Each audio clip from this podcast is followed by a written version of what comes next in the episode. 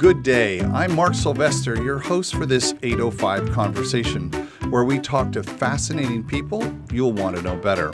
If this is your first time listening, thanks for coming. The 805 Conversations podcast is produced every other week. Please subscribe so you don't miss any upcoming shows. Our show is sponsored by California Lutheran University School of Management and Tolman and Wiker Insurance Services. Thanks to them both for their support and continued encouragement. And thanks to my podcasting partner and co host, Patrick from Pullstring Press, for this great studio. Hey, Patrick, good morning. Good morning, Mark. I really, at some point, I do want to see you do that read because people really don't believe that you do that read uh, unique every time. and I really do want to see you do that read without the script because I think you'd get it. I think you could do it. I think I'd do it without re- looking at it. One time we'll do it, but but there has to be a guest here so that the stakes are elevated. Oh. And what I'm going to do is I'm just going to reach over and rip the script out of your hand, and just see, and you're just going to have to keep going with it. Okay. So now I know when I walk in here that that could happen. I'm just telling you, it's a possibility. Time. It's a possibility. I love it. I'd love you to meet our guest um, who drove all the way up from the lower part of the 805, Laura Azzalina Rigali. And I understand your congratulations are in order. You're still a newlywed. I'm a newlywed. Yes, thank I you. Last it. July. Right? fantastic. Wait, J- July what? July 2017. July 15th. July 15th? Mm-hmm. Oh, okay. Well, my birthday's on the 14th. Oh, happy birthday. Th- oh, thanks. and my but my anniversary is the 23rd. So, oh, good. Yeah. And my Getting all your holidays in in one month. We right. try to pack them. yeah, oh yeah. yeah, and mine's the 16th, so we're gonna have a big party at your house. I'll and call you're, you guys. And you're cooking. Okay. Are you Sounds a good cook? Good. Yes. You I are? think so. I mean, well, ask my you husband. Can say yes. I don't know. People like your food. I think so. So I want to I want to thank our good uh, friend of the show, Gerhard, who is um, you know our, our sponsor when we talk about California Lutheran University School of Management. Basically, we're thanking Gerhard uh, because he's been a staunch advocate of the show and and the ideas that we have here and the, the diversity of ideas and uh, I've said this often that the only people that get talked to, to talk to professors are other professors and the students, and the civilians, you know, general populace don't get to hear these great things. And I feel like I get a master class. Mm-hmm. You know, the uh, I can I can go down through all of the people Gerhard has sent and I've learned significant things from each one of them that have helped me in my business and hopefully mm-hmm. are helping our listeners in their business as well. Fantastic. So tell me, tell us, tell our listener what you're a professor in. Sure, yeah. So I'm kind of a unique professor because I'm a practitioner too. And I think that's one thing that's we so like great that. about yes. CLU is that they're really proud about bringing professionals into the classroom. Yep. And a lot of yep. other universities are not like that. There's kind of this weird tension between academia and the professional world where if you don't have a PhD, sometimes you're not welcome in the classroom, but you have so much real life experience, but that yep. seems secondary to academia. So um, it's interesting. I kind of always wanted to be a professor, but I didn't know if I wanted to pursue oh. a PhD. I just loved, I loved working. I love entre- entrepreneurs. I love entrepreneurship. I love that mindset. Um, so ending up as a professor is kind of just this great Kinda serendipity. Cool, right? that I, I can't even how, tell you. How long? Um, just over a year. And and when did you know you wanted to be a professor? Since I was in college. Okay. Since I was in college, and but I didn't think I wanted to do the traditional route. I wanted to build a career. I wanted to be in business. Was it a particular loved... professor, and you said, "Oh, I want to be I that think there, person. There, there are a lot of them, but I think it was. This is going to sound really nerdy, but I just love doing case studies. I just thought that the idea oh. of breaking up a company and dissecting their strategy and understanding um, where they went wrong or, or, what things they did really well, because sometimes you can learn the same lessons looking at yourself, but it's so much harder it's so much easier to look at someone else and say, "Oh, they did a great job with that," or "Oh, they did a terrible job." forensic entrepreneurship. Right, absolutely. I right? think the case method for teaching is what it's all about. It's it's so important. Is it because there's like, there's a narrative inside of that, that that you can attach yourself to? You can start you you, you those characters, you know, in the in the different uh, mm-hmm. constituents or players, and then absolutely. and then there's definitely this risk of like, are they going to succeed right. or fail, even though you might know the answer. It's very dramatic. Yes, yeah. it's like a movie. It's like reading a script script. It's very dramatic, but um, I think there's just it's very difficult for people to self-diagnose problems, and this is something that I've, oh, I'll, yeah. I'll, get to this. But I'm a teacher, and then I'm also a consultant, right? So I, I coach a lot of entrepreneurs and CEOs and owners of growing businesses. And what's your? Th- there are uh, at, at last count, 3,800 things you have to be good at uh, to run a business. No, I think it's it's it's 38 because when we built 805 Connect, Right. we had to look at the competencies based on um, HR. Uh, Right. job recs Right. and said what are all the skills hard skills and soft skills someone needs as a business person Right. and then we built a matching engine around that and this this show is an outgrowth of that Right. so, which three or four are you have superpowers in? Um, competencies as a business owner. Yeah, and what you teach and what you know where Sure. because you you got there's a lane you're in. Yeah, so I teach tell our listener- finance, I teach accounting, I teach teach corporate strategy in the capstone class at CLU, which is sort Mm. of the at the end of your MBA program. You are basically a consultant. We pick a client in the community, a small business owner, and we help them solve a problem or give them a strategic plan So or just like help them grow. Exactly. Right. I, I know that's probably not uh, the case, but I, I see you guys as a strike team, like dropping down. Like, I love your donut shop. We're here to help. like, we're gonna like. It's true, Yeah, and the they can get very ruthless. Yes, and- it's funny. CLU has them sign a waiver saying, "Remember, these are just students, right? Yeah. They're not consultants. You can't sue them if they give you bad advice. Oh, God. But normally they give you fantastic advice, and and so finding the right personality type to fit that type of environment has been interesting. Um, there's usually 20 in a class. Okay. Yeah, that's another thing about CLU. They keep really small class sizes, which makes it really intimate, and they get such a great experience from it. and they pick one business. Yeah, I want to hear. I want to hear. yeah, yeah. yeah. I want to. I want to well, hear she's the case study. She's Well, a that's what I was saying. storyteller. I want to hear the forensic Yes. uh, breakdown of when one of those went really well. So I think the one we're in right now is going really well, and the personality difference is you either are open to feedback or you're not. It's very it's that simple, right? There's lots of businesses that need help, but and this gets back to that concept of understanding personality and good and bad decision making in business from a case study perspective, from looking at someone else as opposed to looking at yourself. It's so hard for people to admit weakness. And even if the other side of admitting that weakness is you get the best advice you could ever ask for and you get it for free and it transforms your life and your business, taking that step is so hard for some people. So, in my consulting practice, I'm a coach to CEOs and I hold, hold a round table every month and I uh, have financial management workshops where I teach financial empowerment for CEOs, meaning What is that? Tell me what that yeah, means. it's it's a fancy way of saying become a financial leader of your company. Because a lot of times people didn't start a business because they're good at finance, right? They Mm-hmm. started a business because they had this fantastic idea, they had this mission and this drive to to Yep. create something in Yep. the world.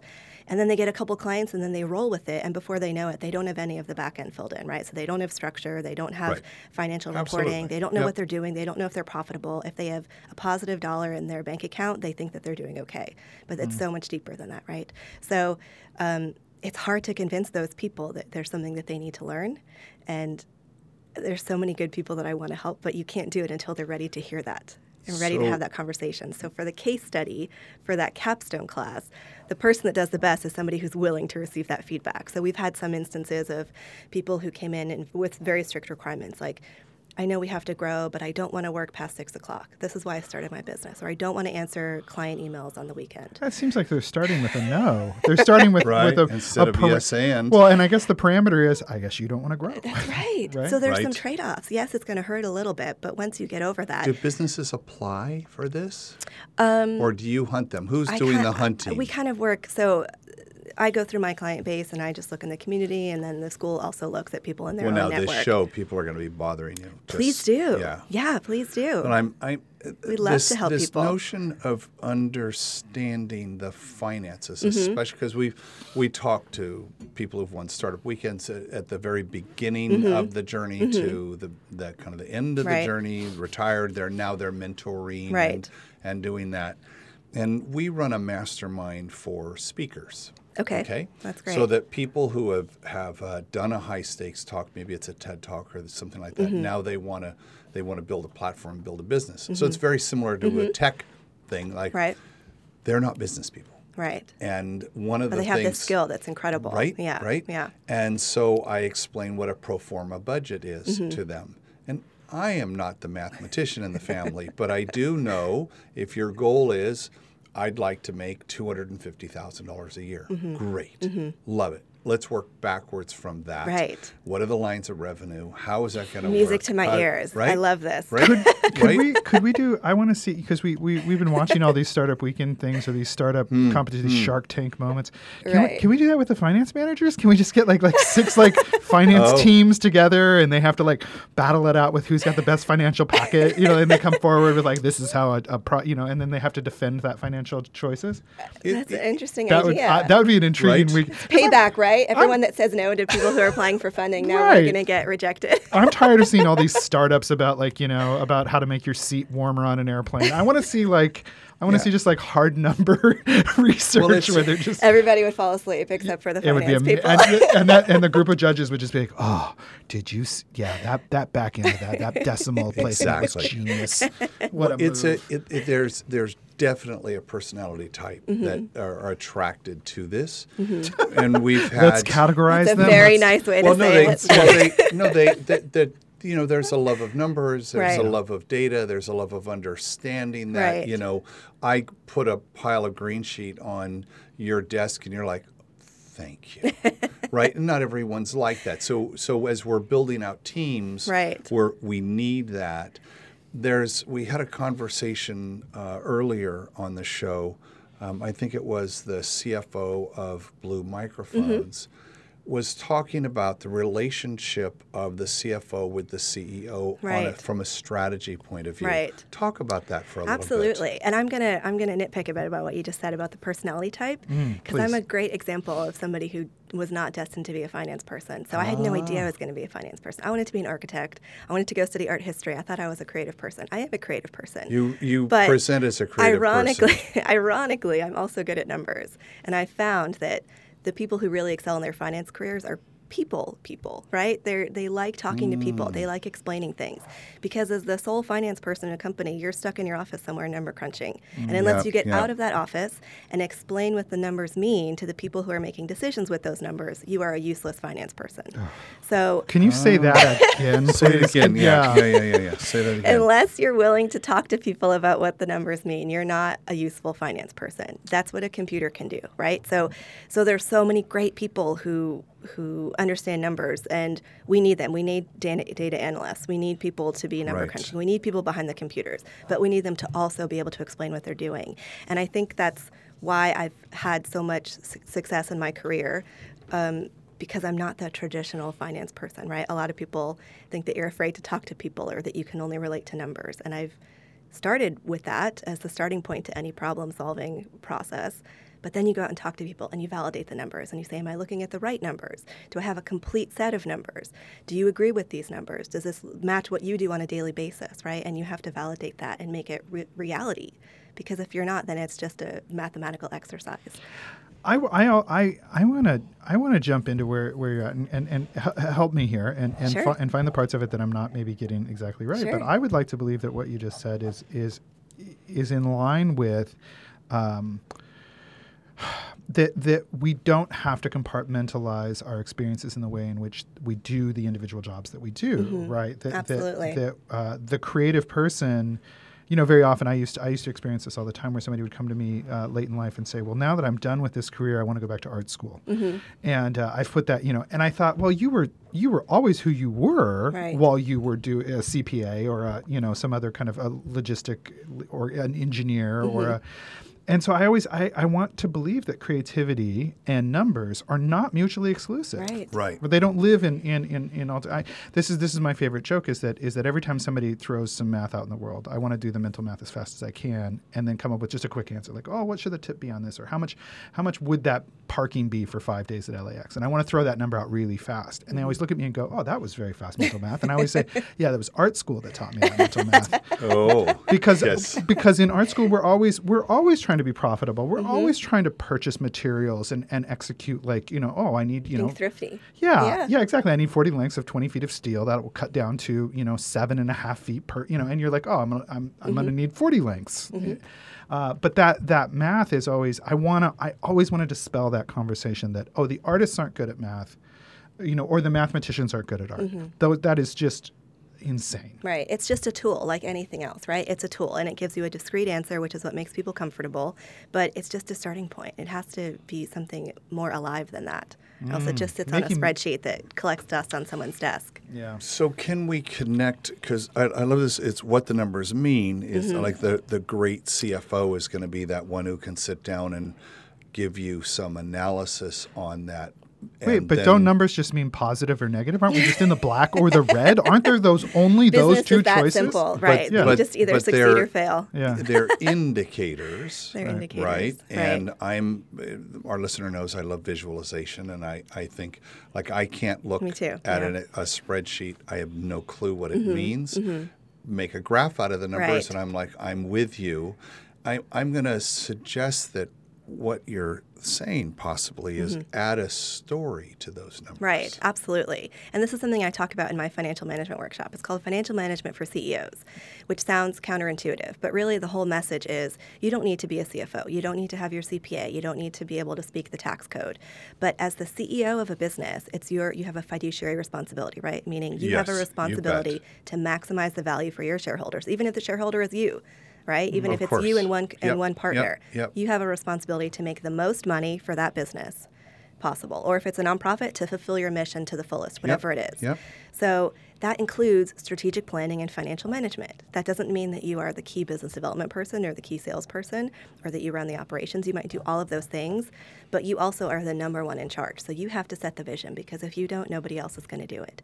So Teaching financial management means teach the strategic planning process. Understand what that means. Set a vision for your company for five and 10 years. Set an exit strategy and then pull your company towards that, right? That's value added leadership. Mm-hmm. Without that, you're doing the, the dreaded, I call it the dreaded road to nowhere you're going 10% more than this year, 10% more than this year. And it, who knows where you're headed, right? It might be incrementally bigger than it was last year, but it might be incrementally bigger in the wrong direction. Or it might not be incrementally big enough. And then in 10 years, you realize, okay, I grew 20% but I actually needed to grow 50%, and now it's too late to fix those mistakes. Aren't, aren't you teaching CEOs how to learn, though? Like, are, isn't that, it sounds like that's, sure. you know, a real Everyone's drive learning of all the time. Yeah. Well, but that, that, that there's kind of this, I, I feel like there's a misnomer that the CEO is this, this baked, perfect, you know, creature right. that has full... Was under- destined from birth to run a company. Right? and it's like, no, no, no. the chosen one. yeah. Well, or once you've achieved CEO status at a successful business, that, that um, it's just about replicating what you already know. Mm-hmm. It's not about that kind nope. of increased growth or nope. change, right? Yeah. Right. It goes back to that personality type that you were saying before. There, there are so many things that go into being a great leader and a great entrepreneur and somebody who has the grit and the guts to start a business. And there's different people required at different stages, right? So everybody loves startups, right? Entrepreneurship has just become this new media darling. Everybody right. wants to fund right. an accelerator and create companies. Yep. And that's so wonderful because that's what the world needs. That's solving major world issues, and, and we need that kind of creative thinking.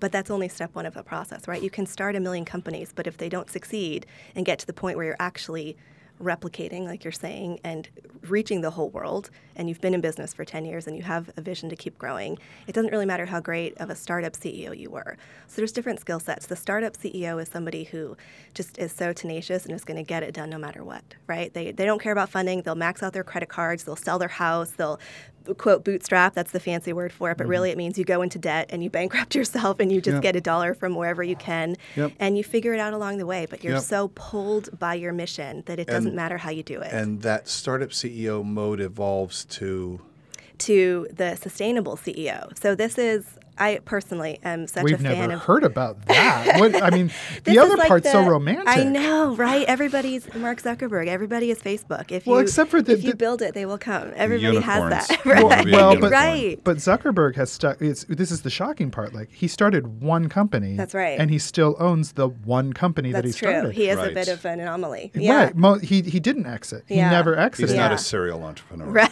Well, and that's almost he a didn't dirty. do enough. He well, didn't yeah, do enough. it's almost a dirty word to call somebody a serial entrepreneur, right? Like, right. like, or, or, or, or Is not. it? Or, or, I'm sorry, not to be a serial serial entrepreneurs. We've had several in here who come in and they lay that they, that out on like a credential, like I'm a Mm-hmm. serial entrepreneur. Entrepreneur, and it's like, well, but but so so you you build it and then just discard it Right. You know, it's like where's the where's the that's probably the best thing for the company and that's the Right, hard thing to right, right, explain right, exactly, so yeah. at different stages different companies need different things right so the startup entrepreneur has all the grit and the ambition and the enthusiasm and risk management, the risk, ability, right yeah. All it's that. kind of a double-edged sword because that bullheaded i'm going to make this work no matter what is also what stands in their way and Yep. usually harms Yep. them right because Yep. they're not open to advice they're not open to strategic thinking it's like here's my vision i'm going to do it so it needs the, you you need that for a certain stage and then they need to know when it's time to let go and that's a really hard transition point for a lot of people I was coached at Wavefront Mm-hmm. because I came from being a chef for years. Okay, cool. And then start a software company. And of course, because that just that was a natural. Very, that's, a, that's a whole other show. Yeah. But my partner Larry Barels uh, had said he said because he was coaching me through this right. I'd never, Mm-hmm. I literally had never worked in an office. Um, he says "Eh, we're going to go through these different phases, like you've just said. Right, Mm-hmm. we're going to go from here to here to here to here to here. We're going to need different people along that from here to here to here. Um, he says, What I want you to be is as the tide rises, be the cork that floats on top of it. So you're never buried. that's beautiful right. i and love I that and I sounds like meaning. it was Yeah. a it was a th- you know I'm sure if he's listening to the show he forgets he ever said that Mm-hmm. but it was one of those really critical things absolutely and when you you talked about sustainability Mm-hmm. we, so we go from this one to the other and, and no, a uh, sustainable sus- CEO, sustainable Right. CEO so which is, I've never heard those two I words made put it up on together. Right. the fly. It Did might, you really? it might not be a thing, but it just It came is out. now. It is now. It is now. codified. So um, I would, um, I had this philosophy that The next um, book. we, we hear that it's a 99% business failure, right? I mean, most of them. So I think about it as if I do a graph, Mm-hmm. there's an idea. We have a lot of people on the show that got this great idea. Right. Cool. Right. Now, turn that into a product or a service that Right. Mm-hmm. someone wants to buy.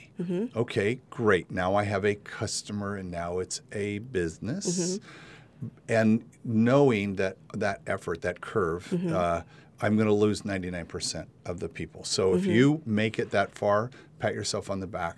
But guess what? In my opinion, you're at the beginning of a new curve, which is how do I turn that into a sustainable business? Mm-hmm. Right. Because now there's all that other stuff I've got to do Right.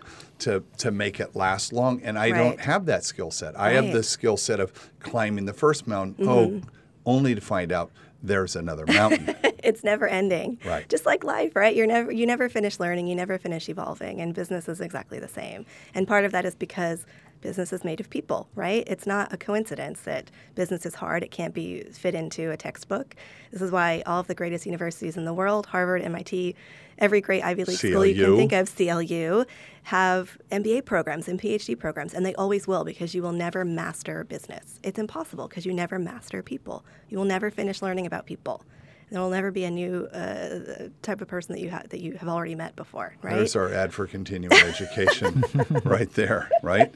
So one of, Lifelong learning. Right. One of the things that I ask uh, when I'm working with someone who's got this great idea and they want to do something with it, I I it's a stock question for both Kimberly and I is, what are you building? Right. And I'm curious when you meet one of your clients for Mm-hmm. the first time, uh, and you may get new clients as a result of the show. But what's your opening question? So I ask them why they started it, what what their hope is, what their goal is. Some people are very clear. They say, "I want to sell this and go move to an island," and that's fantastic. If that's your goal, know it from the beginning, and then we structure your growth very differently, right? Because then you're going to sell it to a private equity, or you're going to go public, and that's a very different type of growth pattern. Do you do you? oh, So okay, let's drill into Sure. that because to all the I've, people that want to buy an island, listen up. I was I was just I was thinking in my head just kind of like I don't- which island? Everyone's antenna I just went No, up. my, my my answer was you're already on your island. Like Right. you're Yeah. already on your Oh, island. Oh, that's beautiful. Yeah. Yeah. Everything you have, you need. Yeah. So Everything you are, you already are. so I, I've heard over the years that Yeah. don't build a business. Mm-hmm. It's not like buying a house to flip it. It's you don't do that. You Right. don't build a business knowing that I'm going to flip this thing.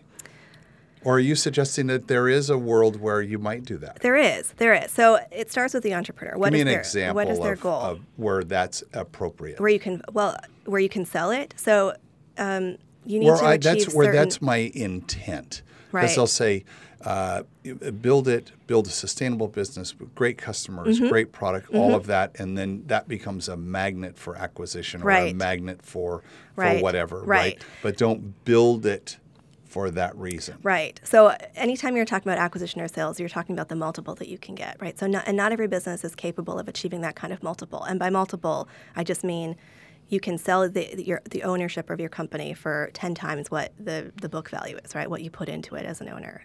You can sell it. And that's what private equity, that's what venture capital is looking for. So obviously that's very geared towards tech companies. Um, towards social media companies, right, where you get that kind of hockey stick effect on your chart. Your Yep. revenue just Yep. goes off the chart in five Yep. years. That's where a venture capitalist is going to want to come in. Sure. So not every business is like that, and that's not a bad thing, right? There's so many local businesses, and this is what I was starting to say before. I'm such an advocate for that sustainable business that's just a growing business. It's been around. It's going to continue to be around. It wasn't a, media darling from the beginning, but that's the bulk of our economy. That's what people don't realize is there's IPOs and there's big public companies, there's startups that get media attention, and then there's everything else that is so important, and that's where mm-hmm. most of our employment is. That's where most people work. That's where most people put their dollars. Um, because it's really stable, right? and that's right. thankfully really Right. stable. And there's and it's okay to just be on that growth path. Some people um, call it a lifestyle business, and I always think that's a bit of a misnomer and a bit insulting. I don't. I yeah, I've heard that. Not a fan of that. I'm not a fan a of that fan of term. that. Yeah, it means so. It could it could mean different things. It could mean that you created this as a hobby and you just wanted to find a way to monetize it, so you could quit your job, and you just want to run this shop every day, or you just want to run this services business until you die. And that's it's just part of who you are, and it's going to give you money until you no longer need to make money. Right? That's what people coin as a lifestyle business. That has a negative connotation. Unfortunately, because the island might be boring. I want to buy an island and move to an island. You, you- the only reason that island is available is because people got bored there and left. Right. Islands are really boring sometimes. it turns out. Right. Island for sale. I'm Right. just saying, you know, just I, I I I think that all the time. Where I, I you, you meet these people who uh, who are very old. I knew this guy named um, uh, he owned a, an office supply store in Portland for like 70 years.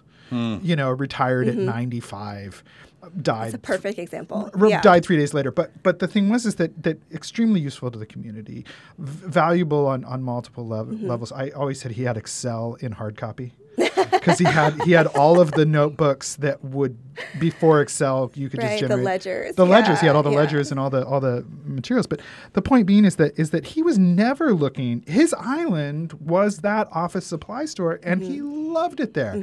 Everybody who came to him, everybody who participated in his life, was filtered through that place, and and and that was a hugely valuable way to live his life. And I Mm-hmm. wouldn't ever look at him and say, "Oh, what a mistake he made because he never exited when he was, you know, Right. 45 and had Built a a hot." chain of them. And- Right, Right. right, exactly. That's why I say it starts with the entrepreneur. You can turn a business into anything you want, but it really depends on your personal goals. So, to go back to your question of what would I ask somebody, Right. that's my first question. Wh- why are you doing this? So that we know how to structure the next question, which is, what what does the end look like? When will you feel like you've achieved your goal? Mm. When will you feel happy?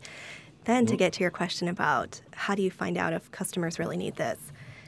You have to you have to be solving a, a, a pain point, right? This is marketing course. 101. Yep, There yep, needs to yep. be some gap in the marketplace. This is what we call growth opportunities. There needs to be some white space. If you look at your competitors, Blue and you, ocean, right, all of that. right? Something that somebody is not already solving, and a lot of times we find them just by our customers calling us and saying, "Do you guys do this?" Or I, I called around, I can't find someone that does X, Y, Z, and you say, "No, sorry, we don't." If you get enough of those phone calls, you're being given a golden opportunity because people are telling you what the market gaps are. But that's but that's that's invention or, or, or filling in. That's like I'm going to be an entrepreneur. I'm going to create something. Mm-hmm. What about the market gap where it's like, oh well, that coffee shop is doing great business, and Mm-hmm. I want to open a coffee shop because I want to be in competition with them, not because I think that they're not succeeding, Right. but because I think they're succeeding at something I want to also succeed at. Right? Maybe don't do it across the street.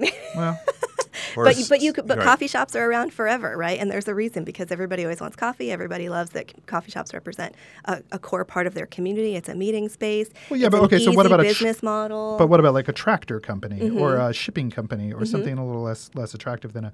But I mean, just just the, that idea of like saying that that this is what I want to do, so this is what I'm going to open. You- Right. So, Yeah. because that's what I was told as a kid, right? Yeah. Like, like find something you love Do to do, you and love. you'll never work a day in your life. And I always say, find something you love to do, and and somebody will underpay you for it. because you love to do it. so Which is you're why a lot of people free. become entrepreneurs, right? 'Cause Yeah, they just don't yeah. want someone to pay them. They Yeah. want to set their own terms. I just and- want to do this for free. I just want to do this as a startup forever. right. I, I want to drop a, another question Sure. into this because I Yeah. um, we're in the question business here, Mm-hmm. and it helps us uh, unpack right as we're Mm-hmm. trying to help people because we're both in the business of helping Mm-hmm. people realize their dream. Right? How do we get to that? right? Absolutely. This was uh, chief strategy officer at a, um, a global ad company. Mm-hmm. Uh, sat down with us, and he, we're explaining our business to him, and he's we're going to see how he can help us. Mm-hmm. And he just says, with the straightest face ever, "What gives you permission to exist?" Wow.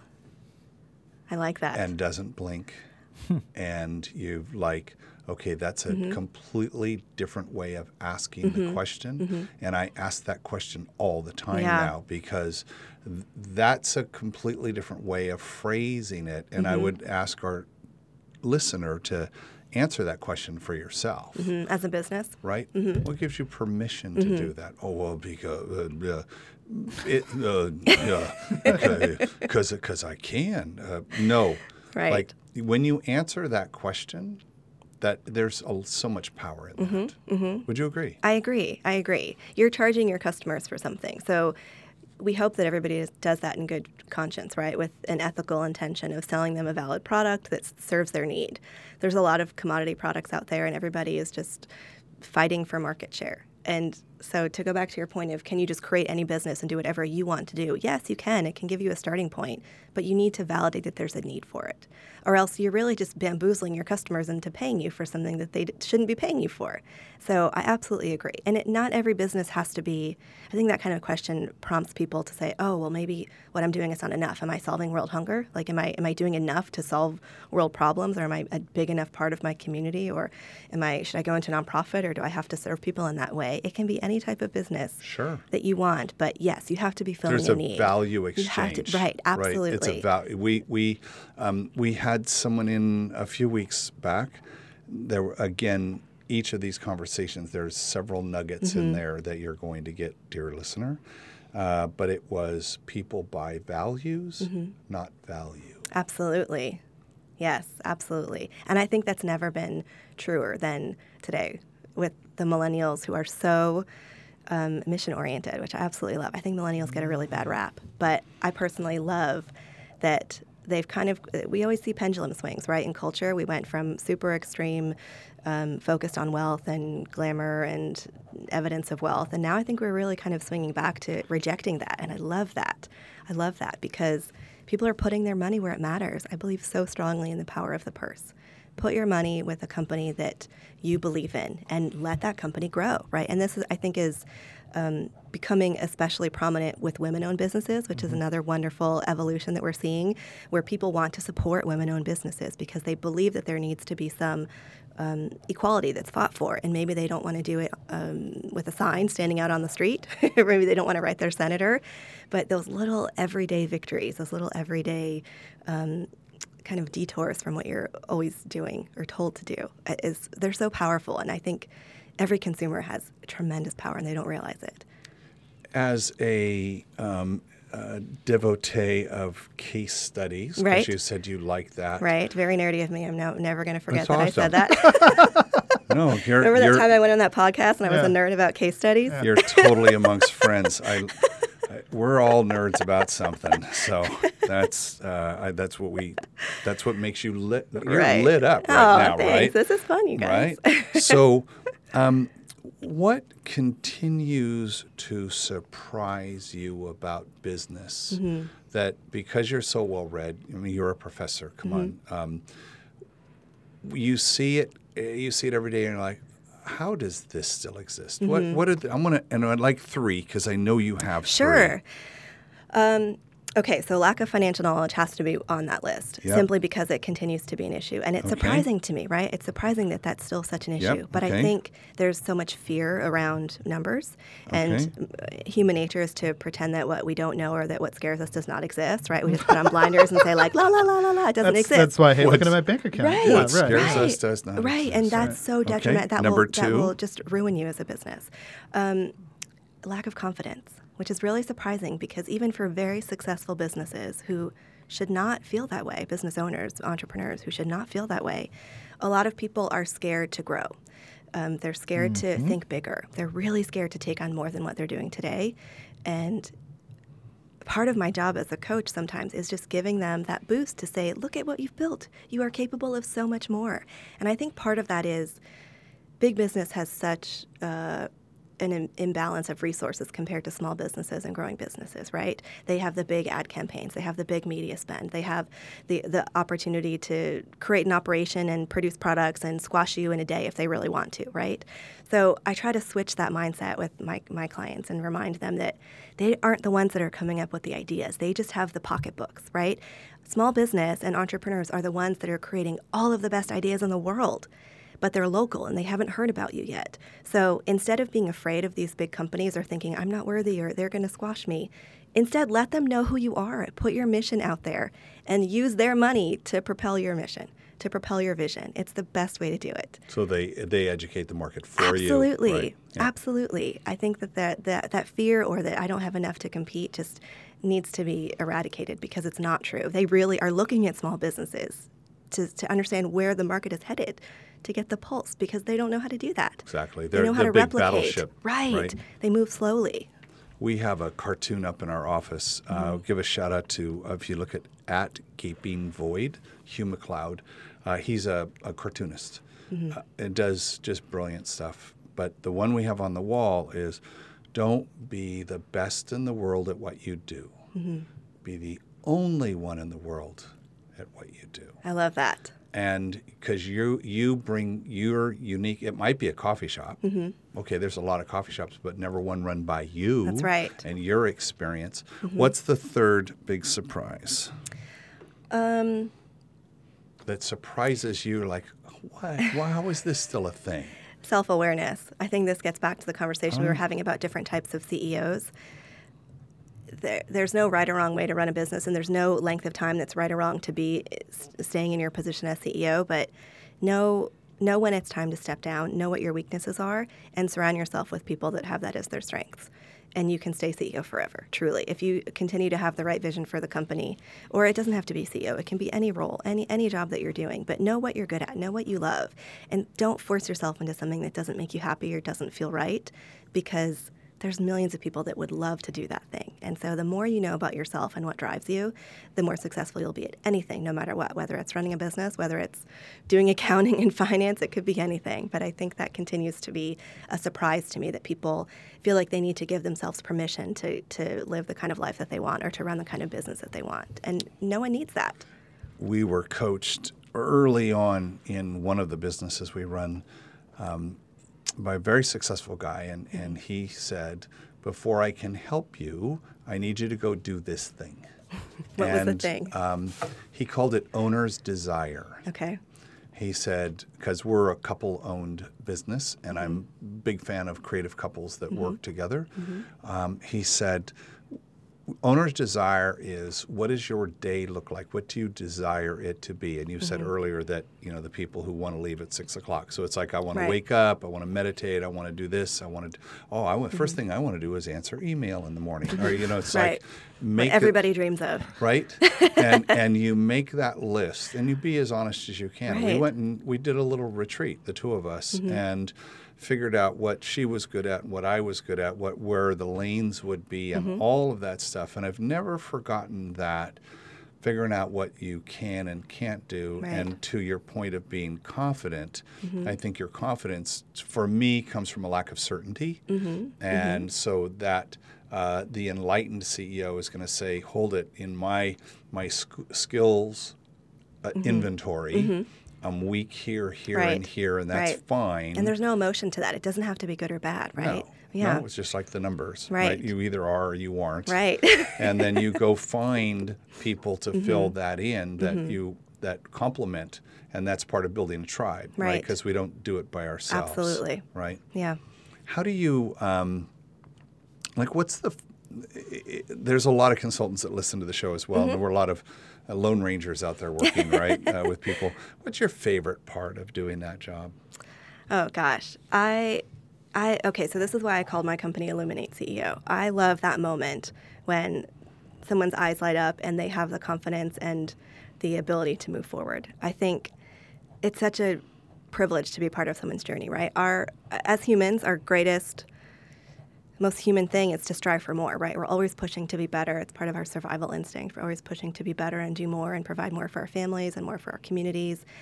We really are limitless in that respect. We can do whatever we want to whatever extent we want. But sometimes we get stuck along the way for various reasons. So to be this, the person or one of many people, right? A lot of people just have a whole team around them who are helping them in various respects. But to be one of the people who gives them the confidence to push through that wall and live a really happy life. I really practice joy, right? I teach people do what brings you joy. It can be whatever. I Forget work life balance. Very, I, I don't see her being joyful at all, Patrick. Terrible. I'm a very, very gloomy don't, person. I don't. I don't think you understand that. I can see your face right now. I know that you're clearly being uh, flippant or whatever. But uh, yeah, uh, No, I think correct. she. I think she's very joyful, Mark. I don't know what's Thank wrong you, with you. guys. she seems full of joy to me. You clearly are bad at reading It's a people. big, it's a big, a big part of it, isn't It it? is. Right? People You're- talk a lot about work-life balance, and I think that's passe. Work-life balance is not a thing anymore, right? Right. Because it's everybody is T-shirt from the That's mid two thousands. So right. Everybody is has a side hustle, right? Everybody is doing it. Oh, you're just and, throwing out the classics. Right, an eBay business or an Etsy business, or everyone's doing something on the side that they're passionate about that brings them joy. So it's not about, okay, I want to leave work at five o'clock so I can go pick up my kids or cook dinner or whatever. That's work life balance, the old version, right? New work life balance is called joy, finding joy in your life. If that means you stay up until midnight working on a side project, right? Do whatever makes you happy. If that means running a business part time and being a part time employee, whatever it is, whatever it is, there's so much potential. But that's what I love to do is helping people be honest with themselves about what they really want out of life and oftentimes it's very different than what they say they want and you mm. have to keep asking them the same question right you have to break them down a little bit what do you really want them. what do you really Yeah, want yeah, right not in a, yeah. not in a bad way but very rarely do people ask us that question and force us to be honest with ourselves. Well, because and the very first answer, as you're saying, is is it's not the polite response It's the polite response, right like It's how are you today? good how are you? It's the one you have teed up. It's the canned response. Yeah. right, right. Peeling back the layers is really how you get to the right result. Do you think, and this is, I mean, we're late in the show already, but um, is that, do you think you you are l- always looking for like how to ask that question or how to kind of like change that question to, to kind of do that like like quick get through the like you're sharpening The that politeness, question yeah. to get through the layers a little faster Sure. I, yeah, I have to read people and see what they're, you know, are they closed uh, up? Are they not someone who likes to talk about themselves? Do they deflect a lot and just end up showing you their website or something? And then you have to say, what do you like about this? Or how was your day today? Or what, you know, what really stresses you out? What are your pain points? What keeps you up at night? Sometimes it's a lot easier for people to answer the questions about what's causing them stress than about what they love to do. Not everyone has that answer teed up. I love whatever it is. Not many people are willing to share that. So you just have to ask it a different way and then infer from what causes them stress. Well, maybe the opposite of that would bring them joy. a guest of the show and uh, listener go look up uh, John Davies, um, strategic thinker, um, dear friend of the show, a smart guy. He mm-hmm. has this thing he calls DOS, mm-hmm. Mm-hmm. which is danger, opportunity, and strengths.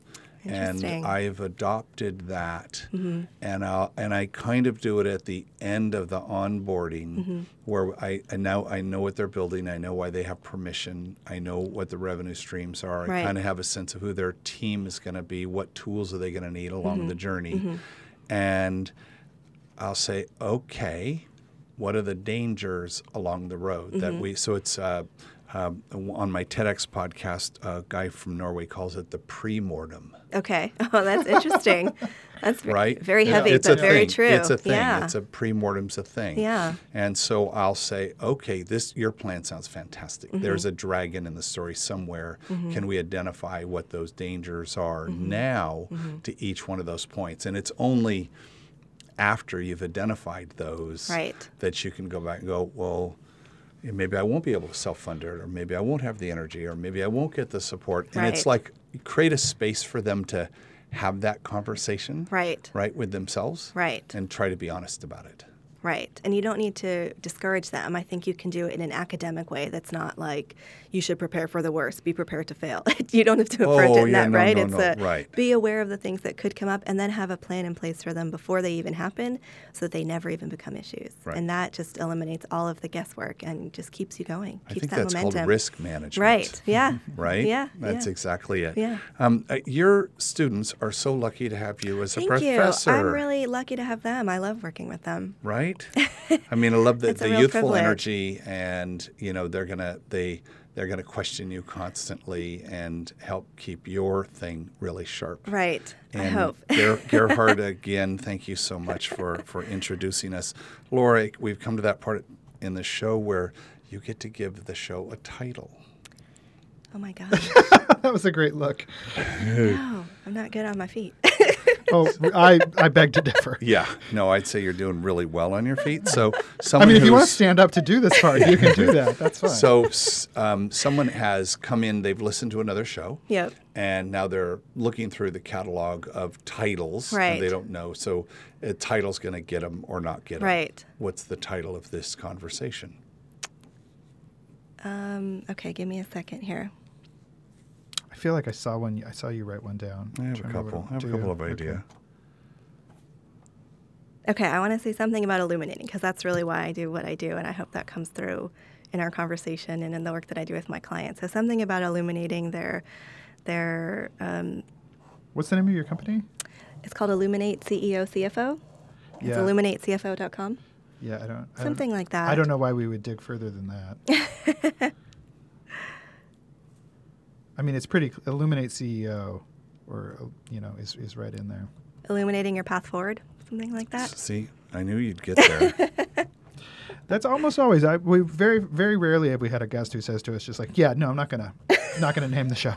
Just I don't have anything. Good luck. Well, it's your, you know, it's it's like it's your thing, and you know, we have convers. I, that's why I love this show, conversationally, the Mm-hmm. format of it. But you know, we created something here together. We didn't know where we were going to end up, Right. and where we started. Right. So we put a bow around that thing and say it's a thing now. Right. That's going to live out there. And Right. I don't know if you know this, but Gerhardt has a playlist. Mm-hmm. Of shows that are required listening for students. Oh, really? I Sure. did not know that. Yeah. Wow, so that cool. like here's three shows that are great on marketing. Here's Mm-hmm. three shows on finance. Here's three shows on HR. Here's three shows. I mean, we have. Lord knows we have plenty to pick from, right? We we have a few. And Mark comes to me at coffee. Hey, you want to? We should do this podcast thing. And I, oh, okay. Good luck. with We'll we'll, get, we'll start with six. 180 some episodes oh my later. Gosh. Oh, yeah, it's a Clearly, there's a need, right? You guys have a purpose for We a- existing, like you said. Yeah. we call it conversational content, I think it's fantastic. right? If if if it's all about content marketing, like what is that thing you have that you can give freely to the Mm-hmm. Right. world?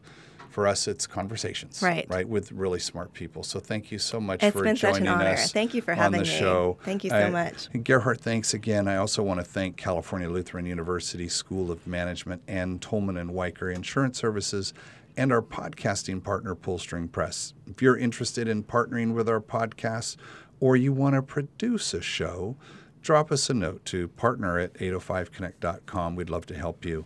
Patrick, how could our listener help us and help the show right now? Uh, rate, write, review. Those are three steps. You can pick any one of those three steps, and it will be helpful. Uh, but another step is also just to uh, find us a new listener. Uh, uh, NPR does this on a regular basis, where they, um, you know, they try to find new members to to to, to join um, their listener uh, audience, and so we are always doing that. So if you want to be an advocate for us, we would appreciate that. Uh, go give this podcast as a gift to somebody who uh, is in need of something to listen to, uh, even if and, and maybe maybe more to. Don't find a business person. Don't find somebody who's who you think needs this podcast. Find somebody who just enjoys a good conversation and and Hey. give, and give them the podcast. We uh, our audience is, is filled with entrepreneurs and intelligent CEOs, but we also uh, really enjoy talking at uh, just the average general public. Exactly. I would love to hear from you if you've got any questions, or more specifically, if you have an idea for a guest for an upcoming show. This show is 100% done with introductions to interesting people I would not have known. So thank you in advance for that. Drop me a line at mark at 805connect.com. Thank, you, thank you for sure. And until next time, this is Mark Sylvester, your host for 805 Conversations.